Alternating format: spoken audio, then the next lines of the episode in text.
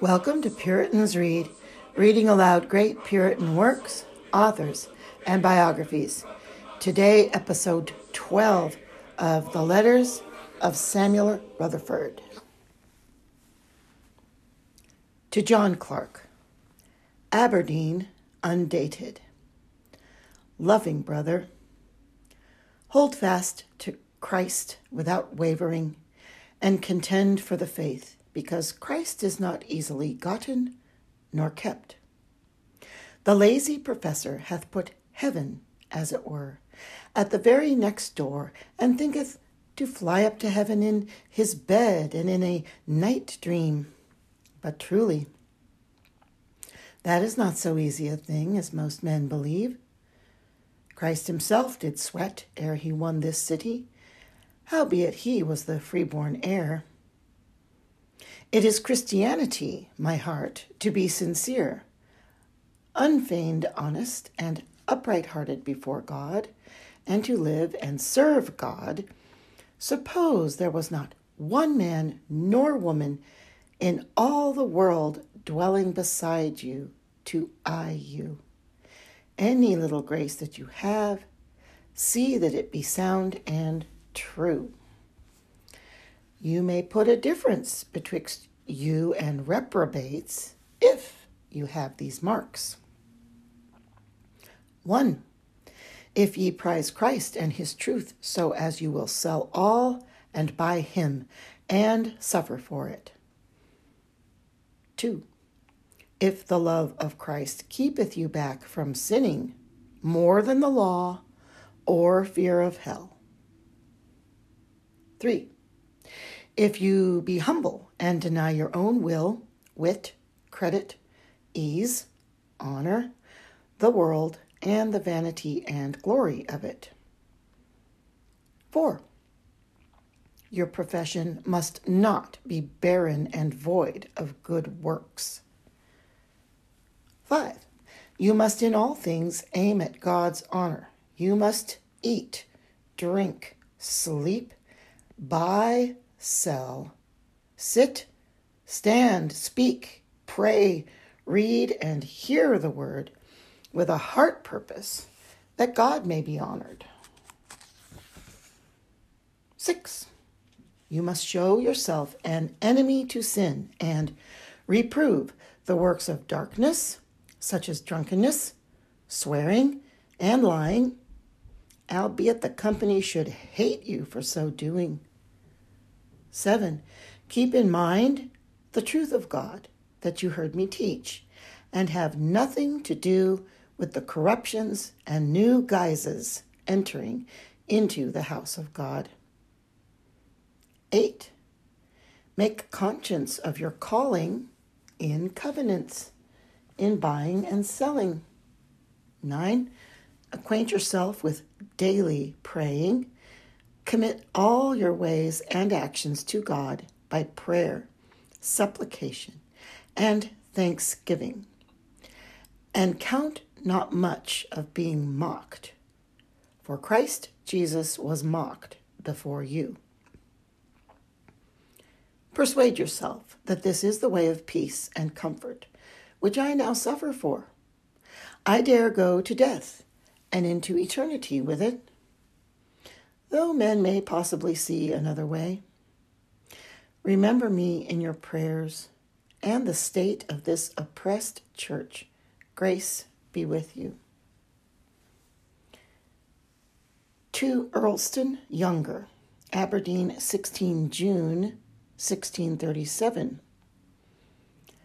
Much honored and well beloved in the Lord. Grace, mercy, and peace be to you. Your letters give a dash to my laziness in writing. I must first tell you that there is not such a glassy, icy, and slippery piece of way betwixt youth and heaven as youth. I have experience to say with me here and seal what I assert. The old ashes of the sins of my youth are new fire of sorrow to me. I have seen the devil, as it were, dead and buried, and yet rise again and be a worse devil than ever he was. Therefore, my brother, beware of a green young devil that hath never been buried, the devil in his flowers. I mean, the hot, fiery lusts and passions of youth is much to be feared. For in youth he findeth dry sticks and dry coals and a hot hearthstone. And how soon can he, with his flint, cast fire, and with his bellows blow it up, and fire the house? Sanctified thoughts, thoughts made conscience of, and called in and kept in awe, are green fuel that burn not, and are a water for Satan's coal. Yet I must tell you, all the saints now triumphant in heaven and standing before the throne are nothing but Christ's forlorn and beggarly bankrupts. What are they but a pack of redeemed sinners? But their redemption is not only past the seals, but completed, and yours is on the wheels and in doing. All Christ's good bairns go to heaven with a broken brow and with a crooked leg. Christ hath an advantage of you, and I pray you let him have it. He shall find employment for his calling in you. If it were not with you as you write, grace should find no sale nor market in you, but you must be content to give Christ somewhat to do. I am glad that he is employed that way, let your bleeding soul and your sores be put in the hand of this expert physician. Let young and strong corruptions and his free grace be yoked together, and let Christ and your sins deal it betwixt them. I shall be loath to put you off your fears and your sense of deadness. I wish it were more. There are some wounds whose bleeding should not be soon stopped. You must take a house beside the physician. It will be a miracle if you be the first sick man whom he put away uncured, and worse than he found you. Nay, nay, Christ is honest, and in that sinners have nothing to say against him. And him that cometh to me I will in no wise cast out. John 6 37. Take that. It cannot be presumption to take that as your own when you find your wounds stound you. Presumption is ever whole at the heart, and hath but the truant sickness, and groaneth only for the fashion. Faith hath sense of sickness, and looketh like a friend to the promises, and looking to Christ therein is glad to see a known face. Christ is as full of feast as you can have to hunger for. Nay, Christ, I say, is not a full man's leavings. His mercy sends always a letter of defiance to all your sins if there were 10,000 more of them. I grant you that it is a hard matter for a poor hungry man to win his meat upon a hidden Christ. For then the key of his pantry door and of the house of wine is to be sought and cannot be had. But hunger must break through iron locks.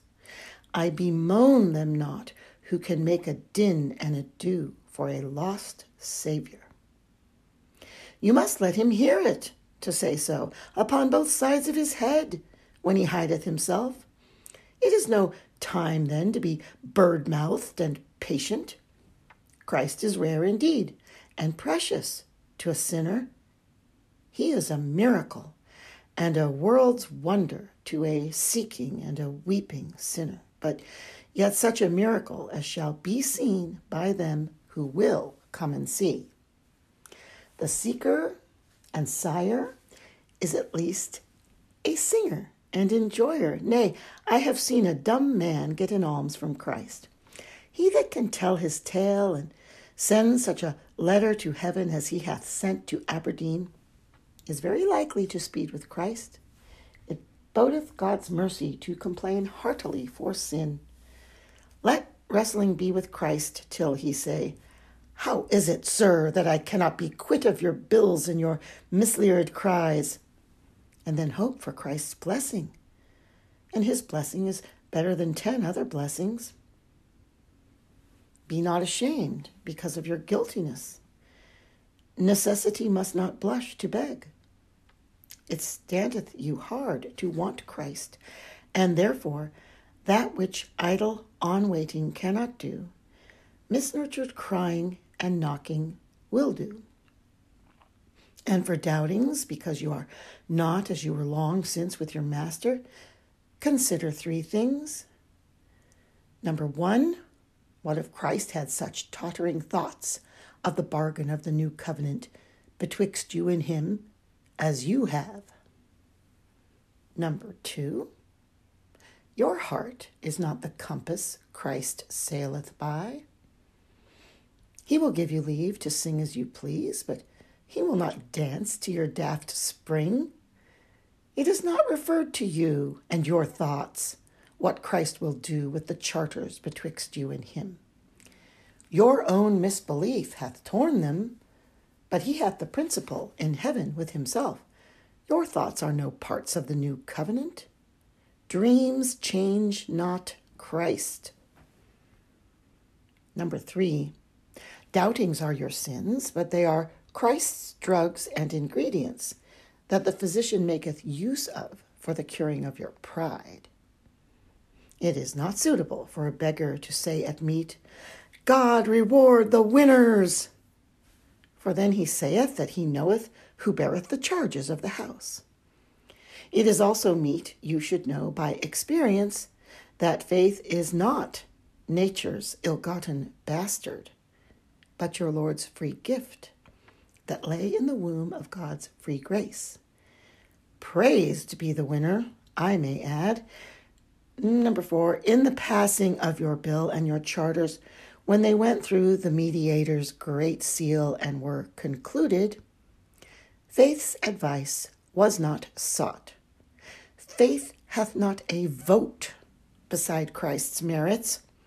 Blood, blood, dear blood that came from your surety's holy body maketh that sure work. The use then which you have of faith now, having already closed with Jesus Christ for justification, is to take out a copy of your pardon, and so you have peace with God upon the account of Christ. For since faith apprehendeth pardon, but never payeth a penny for it, no marvel that salvation doth not die and live, ebb or flow with the working of faith. But because it is for your Lord's honor to believe his mercy and his fidelity, it is infinite goodness in our Lord that misbelief giveth a dash to our Lord's glory and not to our salvation. And so, whoever want, yes, although God here bear with the want of what we are obliged to give him, even the glory of his grace, by believing.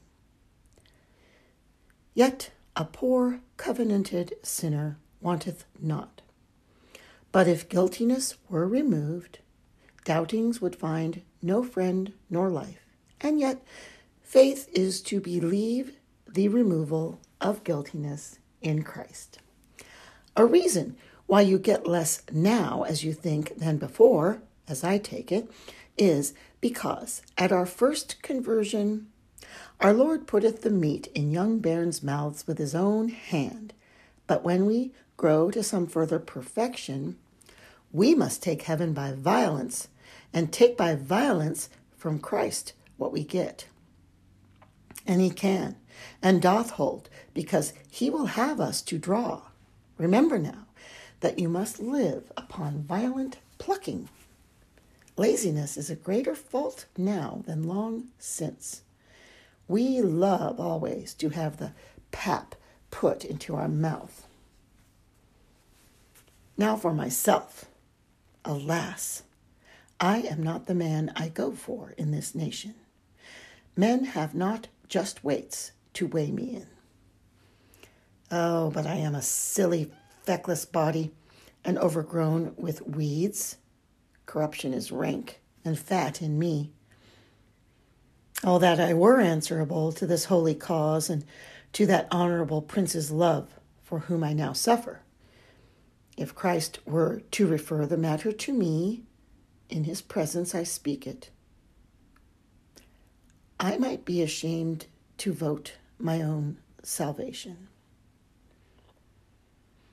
I think Christ might say, Art thou not ashamed to claim heaven, who dost so little for it?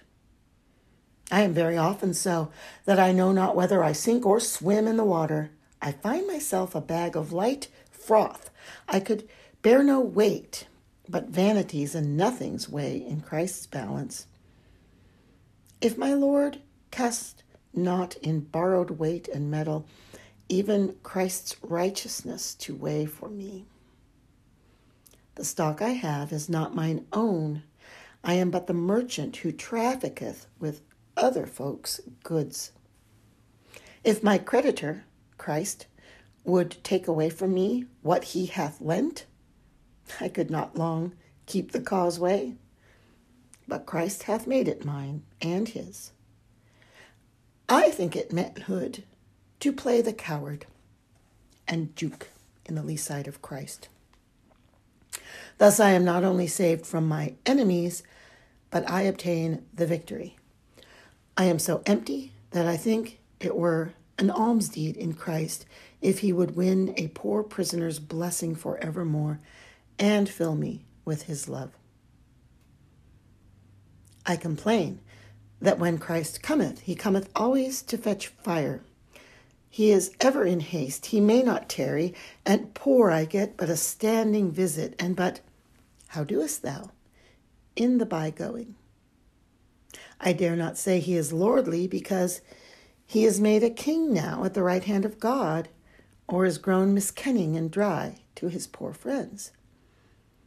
But I think it my happiness to love the love of Christ, and when he goeth away, the memory of his sweet presence is like a feast in a dear summer. I have comfort in this that my soul desireth that every hour of my imprisonment were a company of heavenly tongues to praise him on my behalf. Howbeit, my bounds were prolonged for many hundred years. Oh, that I could be the man who could procure my Lord's glory to flow like a full sea and blow like a mighty wind upon all the four earths of Scotland, England, and Ireland. Oh, if I could write a book of his praises. Oh, fairest among the sons of men, why stayest thou so long away? Oh, heavens, move fast. O oh, time, run Run and hasten the marriage day, for love is tormented with delays. O angels, O seraphim who stand before him, O blessed spirits who now see his face, set him on high, for when you have worn your harps in his praises, all is too little and is nothing to cast the smell of the praise of that fair flower, that fragrant rose of Sharon through many worlds. Sir, take my hearty commendations to him and tell him that I am sick of love. Grace be with you.